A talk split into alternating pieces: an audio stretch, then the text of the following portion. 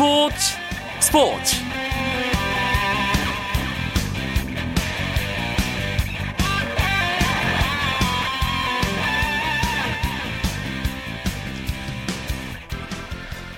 안녕하십니까. 스포츠 스포츠 아나운서 이광용입니다. 프로야구가 오늘부터 2연전 일정에 돌입했습니다.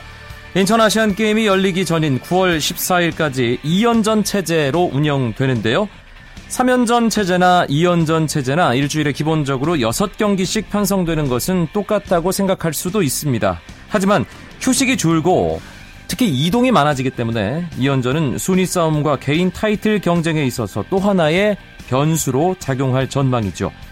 이번 시즌 2연전이 시작된 오늘 경기 상황 어떤지 궁금하실 겁니다. 잠시 후에 프로야구 내구장 소식 자세하게 알아보도록 하겠고요. 농구 최고 스타와의 만남도 준비하고 있습니다. 기대해 주시기 바랍니다. 먼저 오늘 들어온 주요 스포츠 소식 정리하면서 화요일 밤 스포츠 스포츠 출발합니다.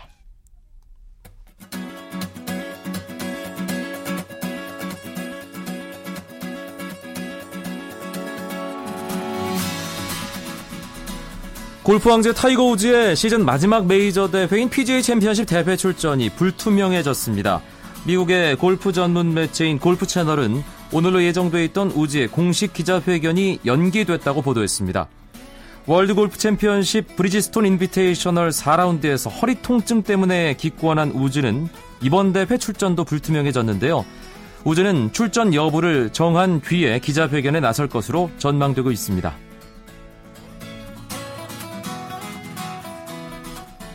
미국 프로야구 텍사스의 추신수 선수가 3경기 만에 안타를 쳤습니다. 추신수는 시카고 화이트삭스와의 원정 경기에서 우익수 겸 1번 타자로 선발 출전해 3타수 1안타에 볼넷 1개를 얻어냈습니다.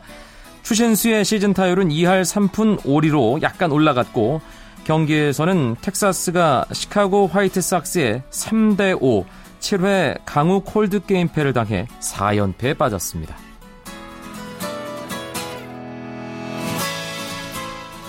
유럽 프로축구에서 여성 감독이 역사적인 데뷔전을 치렀습니다. 프랑스 프로축구 2부 리그 클레르몽의 사령탑으로 부임한 코린느 자크르 감독은 브레스트와의 원정 경기에서 데뷔전을 치렀습니다. 팀은 2대1로 졌지만 코린느 자크르 감독은 유럽 남자 프로축구 2부 리그 이상 클럽에서 팀을 지휘한 첫 여성 감독으로 기록됐습니다. 자크르 감독은 프랑스 여자 대표팀에서 121차례의 A매치를 소화했고 은퇴 뒤에는 대표팀 코치를 역임했습니다.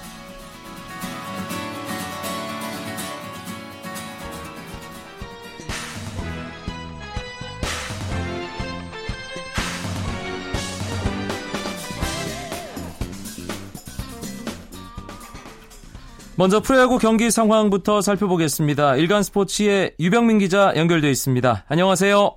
네, 안녕하십니까. 아, 찰리의 징계로 어수선한 NC 다이노스 그리고 4위 싸움 때문에 갈 길 바쁜 롯데 자이언츠가 이번 시즌 첫 2연전 상대로 만났습니다. 새로운 라이벌 구도를 만드는 두 팀인데 아, 경기가 5회에 중단됐는데 결국 재개되지 못했죠. 네, 그렇습니다. 오늘 부산 사직구장에서는 롯데와 NC 또 경남 라이벌이 맞붙었는데요. 팽팽한 승부가 펼쳐졌는데 경기 외적인 요소로 인해서 중단이 되고 말았습니다. 어, 서스펜디드 게임이 선언이 됐는데요. 이날 양팀 1대1로 맞선 5회 초 NC의 공격이 진행되던 중에 사직구장의 3루 내야 쪽에 조명탑이 갑자기 꺼지는 바람에 경기가 중단이 됐습니다. 네. 당초 15분 정도면 복구가 될 것으로 전망이 됐는데 50분 가까이 되도록 어, 그 조명탑은 켜지지가 않았습니다. 결국 심판진과 양팀 감독 간의 합의가 있었고 내일 오후 4시에 오늘 그 5회 초 1사 1루 상황의 경기를 이어서 진행하기로 결정을 했습니다. 최근 무더위가 기승을 부리고 있는데 양 팀이 내일 두 경기를 치르는 것에 좀 부담을 느낄 것으로 보입니다. 그냥 얼핏 보기에는 상당히 밝아 보이던데 경기를 할 수 없는 상황이었던 모양이죠? 아무래도 이제 3루 쪽 그 조명탑 전체가 하나가 통으로 꺼졌기 때문에 그렇게 되면 이제 아, 어두운 부분이 생기거든요. 네. 그쪽으로 타고 가게 되면은 이제 부상 어, 선수들의 부상의 위험도 있고 또 타석에 서 있는 타자가 투수의 공을 볼 때도 어두워서 공이 사라지는 상황이 나, 타나게 됩니다. 아하. 예, 이 때문에 두 감독은 경기 진행하는 건 힘들다. 그러면서 요구를 한 게 오늘 경기를 차후에 추후 일정 편성해주면 안 되겠냐고 했습니다. 아무래도 아까 말씀드린 것처럼 무더위 때문에 내일 두 경기를 치르는 게 두 팀에 굉장히 부담될 것, 어, 부담이 되거든요. 하지만 KBO에서는 이를 받아들여지지 않았고 내일 두 경기를 치르게 됐습니다. 사실 오늘 사직구장 경기는 양팀 선발 투수들 참 잘 던지면서 재밌는 경기 분위기였잖아요. 네, 그렇습니다. 오늘 롯데는 왼손 투수 장원준 그리고 NC는 외국인 투수 웨버가 선발 등판했는데요. 두 투수 모두 4회까지 각각 1실점에 그치는 등 호투를 펼쳤습니다. 어, 장원준은 체인지업 그리고 웨버는 커브를 앞세워서 상대 타선을 제압을 했습니다. 하지만 두 투수 모두 경기 중단으로 인해서 승리와 인연을 맺지 못했습니다. 기아와 두산의 잠실 경기 선발 투수들의 대결이 관심을 모았는데요. 가장 빠른 왼손 투수 가운데 한 명이죠. 양현종. 그리고 비교 불가 가장 느린 왼손 투수 유이관 네. 선수의 선발 맞대결. 결과 어떻게 됐나요? 네, 오늘 잠실에서는 지금 4위 자리를 노리고 있는 기아와 두산이 맞붙었는데요. 두산이 8대 2로 승리를 했습니다. 말씀하신 대로 기아는 양현종, 두산은 유이관 이렇게 왼손 투수들이 나란히 선발 등판을 했습니다. 올 시즌 성적만 놓고 보면 양현종의 우위가 점쳐졌는데 하지만 결과는 정반대였습니다. 네. 양현종은 4와 3분의 1이닝 동안 안타 9개, 볼넷 4개를 내주고 8실점으로 부진했습니다. 어, 팀이 1대 6으로 뒤진 5회 말 1사 후에 마운드를 내려왔고 결국 패전 투수가 됐습니다. 양현종은 경기 초반에 빠른 공으로 상대 타선을 압도한 했지만 제구가 흔들리면서 오래 버티지 못했습니다. 반면 유이가는 7이닝 1실점 호투를 펼치면서 시즌 8승을 챙겼습니다. 두산 타선이 양현종이 흔들리는 틈을 잘 노렸어요.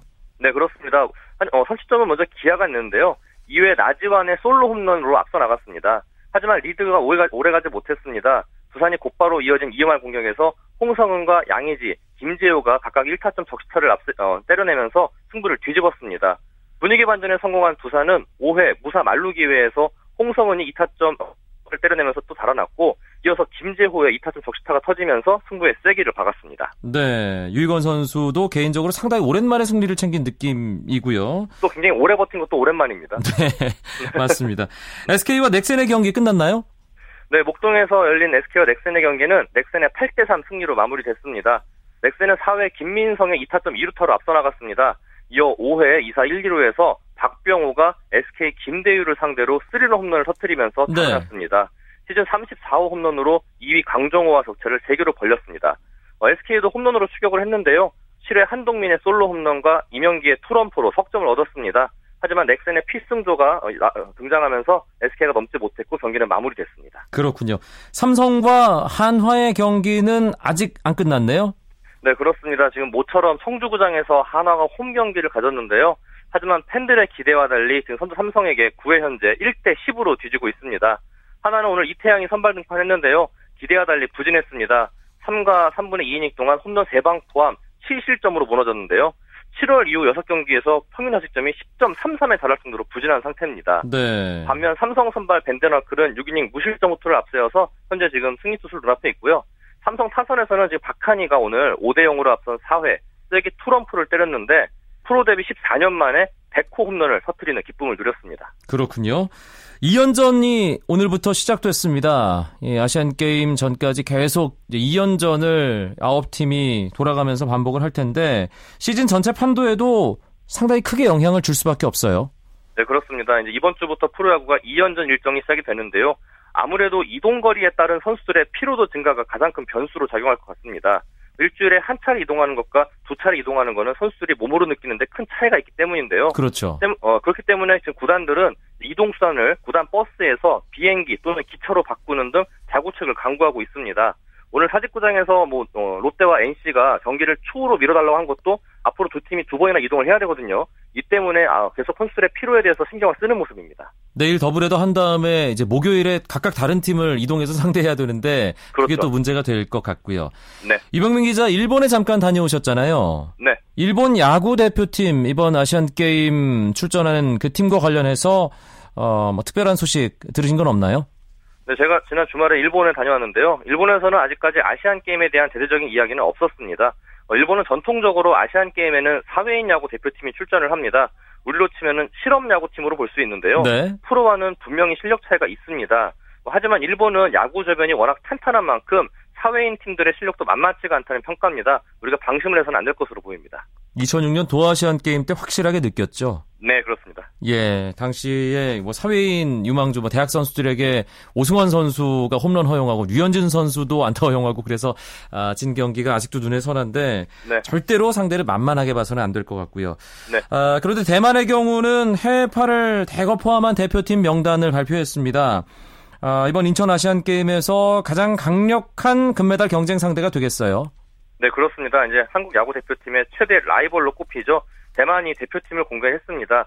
대만 야구협회가 24명의 야구 대표팀의 명단을 발표했는데요. 말씀하신 대로 24명 중에 해외파가 무려 13명에 달합니다.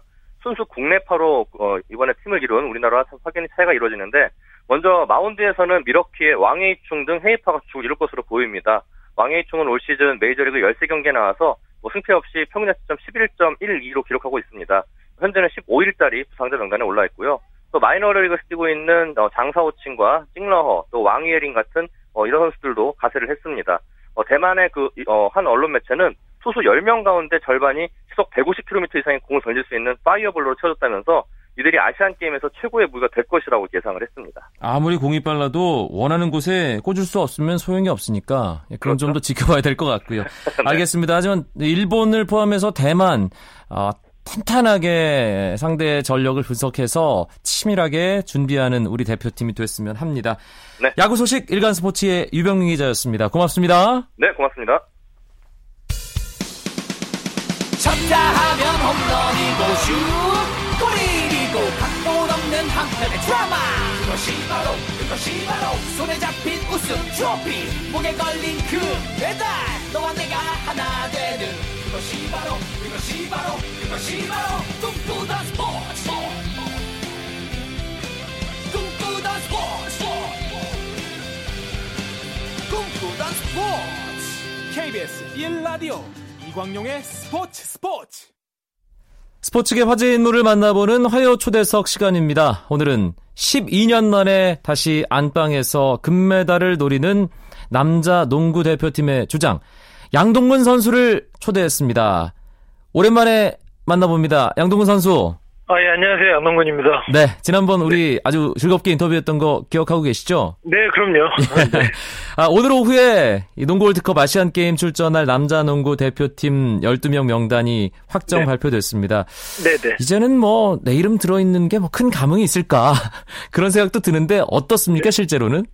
일단은 12명 안에 들어서 굉장히 기분이 좋고. 네. 또 항상 뭐 국가대표를 나가면서 생각하는 거지만 참 어깨가 또 무겁습니다. 음, 네. 양동근에게 국가대표란?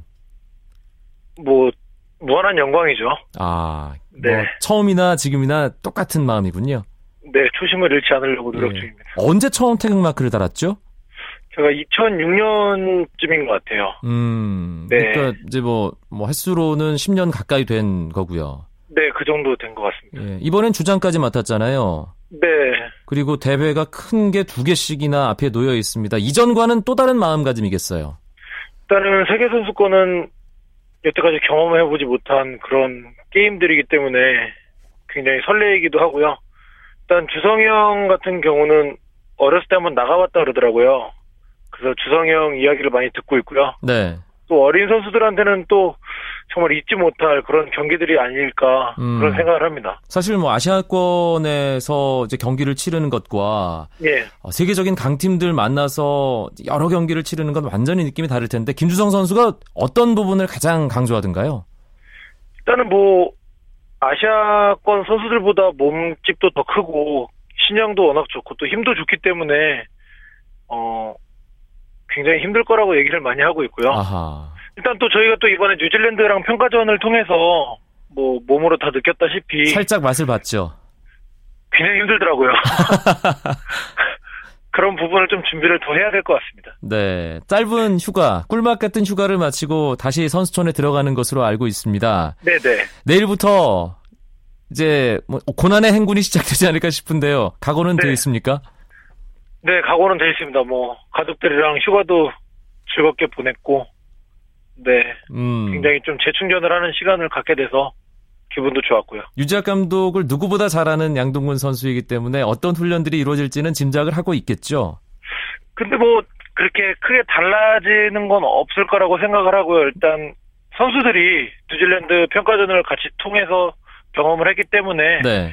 뭐 조금 더 디테일한 부분은 있을 수 있지만 큰 틀은 변화는 거의 없을 거라고 생각은 합니다. 음, 네. 사실 계속해서 손발을 맞춰왔고 상당히 오랜 기간 조직력을 가다듬어 왔습니다. 네. 이전에 대표팀이 대회를 준비했던 것과는 조금 다른 느낌이거든요. 지켜보는 입장에서. 네, 저희도 좀 많이 다른 걸 느끼고 있고요. 또 2010년 광저우 아시안 게임 때도 저희가 거의 합숙까지 따지면 한 5개월, 6개월을 같이 하면서 손발이 굉장히 잘 맞았었던 걸로 기억하고요. 네. 뭐 작년에 대표팀 있던 선수들도 많고 또 감독님도 코치님들 그 스태프 부분도 안 바뀐 부분이었기 때문에 좀 이런 연속성을 가지고 하다 보니까 선수를 좀 더 이해하는 게 더 많아진 것 같아요. 음. 그런 이해력도 좋아지고 또 손발도 잘 맞는 것 같고요. 이번 대표. 예, 이번 대표 선수들 이번 대표팀에게 유재학 감독이 특별히 강조하는 좀 달라진 부분이 있나요? 음, 일단은 좀 수비도 그렇고 공격도 그렇고 좀 더 적극적으로 하- 하라고 이렇게 주문을 하시거든요. 네. 네, 작년 같은 부분은 수비에서 이제 좀 지키는 그런 모습을 보였다면 올해는 좀 더 더 공격적으로 뺏는 그런 좀 더 적극적으로 하는 그런 모습을 많이 요구를 하고 계십니다. 아, 좀 더 상대를 괴롭히는. 네, 네. 네. 양동근 선수도 이제 주장이다 보면 이전보단 말이 많아질 수밖에 없잖아요. 말은 뭐더 많아졌죠. 어렸을 그러니까요. 네, 네. 원래 또 말이 적은 선수는 아니었던 걸로 아는데. 네, 예. 공식적으로는 좀 적게 하고요. 비공식적으로 좀 많이 하고 있습니다. 후배 선수들에게 특히 주장으로서 어떤 얘기 많이 해주나요? 뭐 운동적인 부분보다도 운동 외적인 부분을 좀 많이 강조를 하고요. 네. 일단은 뭐 시간 약속이라든지 팀에 정해진 그런 룰들을 좀 어기는 선수가 없도록 그런 이야기를 많이 하고 있고요. 네. 뭐 운동할 때는 뭐 다들 알아서 잘하기 때문에 좀 더 힘내라고 그런 이야기를 많이 해주고 있습니다. 역시 기본이 가장 중요하다. 이 부분을 예, 강조하는군요.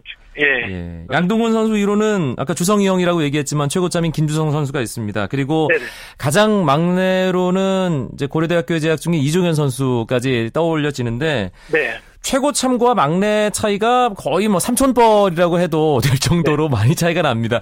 그러면 대표팀 분위기가 어떨지 그 부분도 꽤나 궁금하거든요. 근데 굉장히 분위기는 좋아요. 네. 어린 선수들도 있고 뭐 저를 포함해서 나이 많은 선수들도 있지만 그렇게 뭐 선후배 위계 질서가 그렇게 막 엄청 심하고 그러진 않아서 어허. 네 다들 편하게 잘 지내고 있습니다. 그 중간에 있는 중고참들이 뭔가 분위기 메이커 역할 또 징검다리 역할 해야 되는데 네네 어, 양동근 선수 말고 네 아 뭔가 그런 연결고리 역할을 아주 잘하는 선수 몇 선수만 좀 꼽아주세요. 일단은 뭐 조성민 선수가 정신 군기를 좀 많이 잡고요. 네. 일단 그리고 뭐 양희종 선수랑 김태술 선수 그 선수들이 이제 중간에서 이렇게 형들이랑 또 후배들 사이를 이야기도 잘 해주고 있고요. 아하. 네. 그렇게 그 중간고리 역할은 그 선수들이 잘 해주는 것 같습니다. 그렇군요. 2006년에 양동근 선수 처음 태극마크 달아서 굵직굵직한 대회를 상당히 많이 치렀습니다. 네. 이전 대표팀과 네. 비교했을 때 이번 대표팀 네. 뭐가 강점일까요? 글쎄요. 그때는 제가 너무 어리고 또 대표 국가대표를 처음 하다 보니까 진짜 이게 뭔지 저게 뭔지도 몰랐거든요. 근데 지금 선수들은 어린 선수들이 좀 더 어, 농구를 좀 많이 이해를 해주는 것 같아요. 음. 제가 만약에 지금 나이가 어렸다면 지금 하는 농구를 잘 이해를 못 할 거라고 저는 생각을 하는데 지금 어린 선수들은 지금 저희가 하는 농구를 좀 이해를 많이 한다. 이렇게 생각을 하거든요. 그러니까 농구에 대한 이해도는 좀 더 많이 좋아진 것 같습니다. 그 양동근 선수가 어렸을 때보다 훨씬 더 네네. 그, 뭐, 농구에 대해서 여러 가지 능력, 어, 이해도 이런 것들이 뛰어나다. 네, 많이 좋아진 것 같아요. 예, 후배들을 칭찬하는 아름다운 선배 양동근 선수입니다. 예. 아니요, 다들 너무 잘해줘서. 네. 농구 월드컵 한 달도 안 남았습니다. 우리보다 다 네. 강팀이고요. 예. 네. 솔직하게 우리가 약체입니다. 네. 어떤 점들을 가장 중점적으로 준비해야 할까요? 일단은 좀 더 수비적인 그런 부분에서는 좀 더 가다듬어야 될 것 같고요. 일단 체력적인 부분이 많이 올라와서 수비에서는 뭐 그렇게 12명이 다 돌아가기 때문에 체력적인 부분은 좀 없다고 생각을 하는데 일단은 외곽 선수들이 그런 수비를 하고 나서의 그런 공격 전환했을 때 그런 부분을 좀 더 맞춰야 된다고 저는 생각을 하거든요. 네. 네, 또 뉴질랜드 선수들보다 더 크고 더 힘이 좋은 선수들이랑 이제 또 게임을 해야 되니까 그렇죠. 그런 부분을 또 분석도 많이 해야 될것 음. 같고요. 뭐 남은 뭐 한 달도 안 남았지만 일단 그런 부분들을 더 집중해서 생각을 해야 될 것 같습니다. 그런데 사실 농구 월드컵 뒤에 바로 아시안 게임이 이어집니다. 어찌 네. 보면 아시안 게임이 더 중요한 대회라고 볼 수도 있을 것 같은데요. 네, 아, 농구 월드컵에서 뭐 좋은 경험하고 자신감 얻어오면 좋지만 뭔가 좀 조절을 할 필요도 있지 않을까 싶은데 어떻습니까? 글쎄 뭐 그런 조절은 이제 뭐 감독님, 코치님들이 이제 해주시니까요. 저희는 뭐 1분을 뛰든 10분을 뛰든 뭐 무조건 이기려고 하는 농구를 해야죠. 아, 알겠습니다. 네. 우문의 네. 현답을 하시는군요. 아. 네. 예.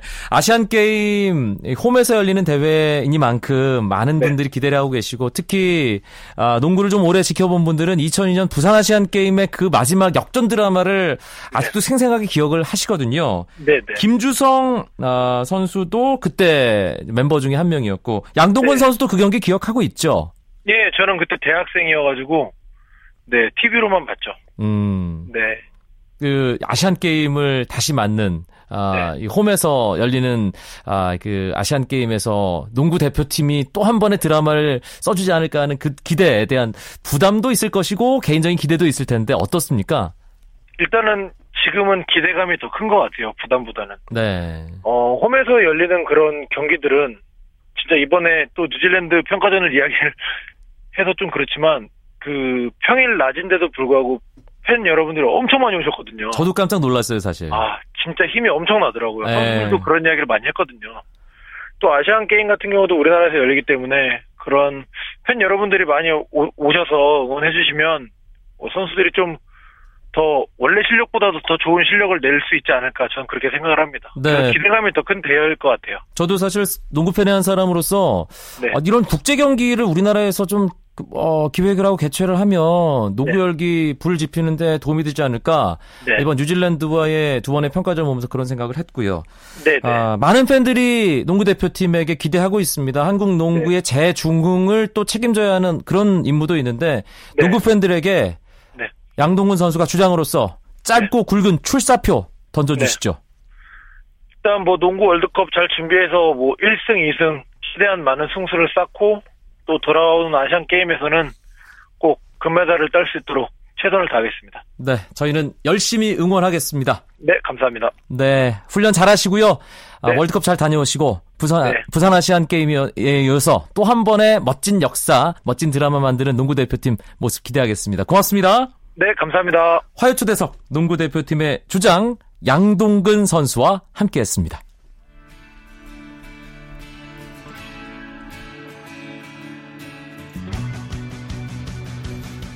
오늘 준비한 소식은 여기까지입니다. 내일도 9시 35분에 재미있는 스포츠 이야기로 여러분들 찾아뵙겠습니다. 아나운서 이광용이었습니다. 고맙습니다. 스포츠 스포츠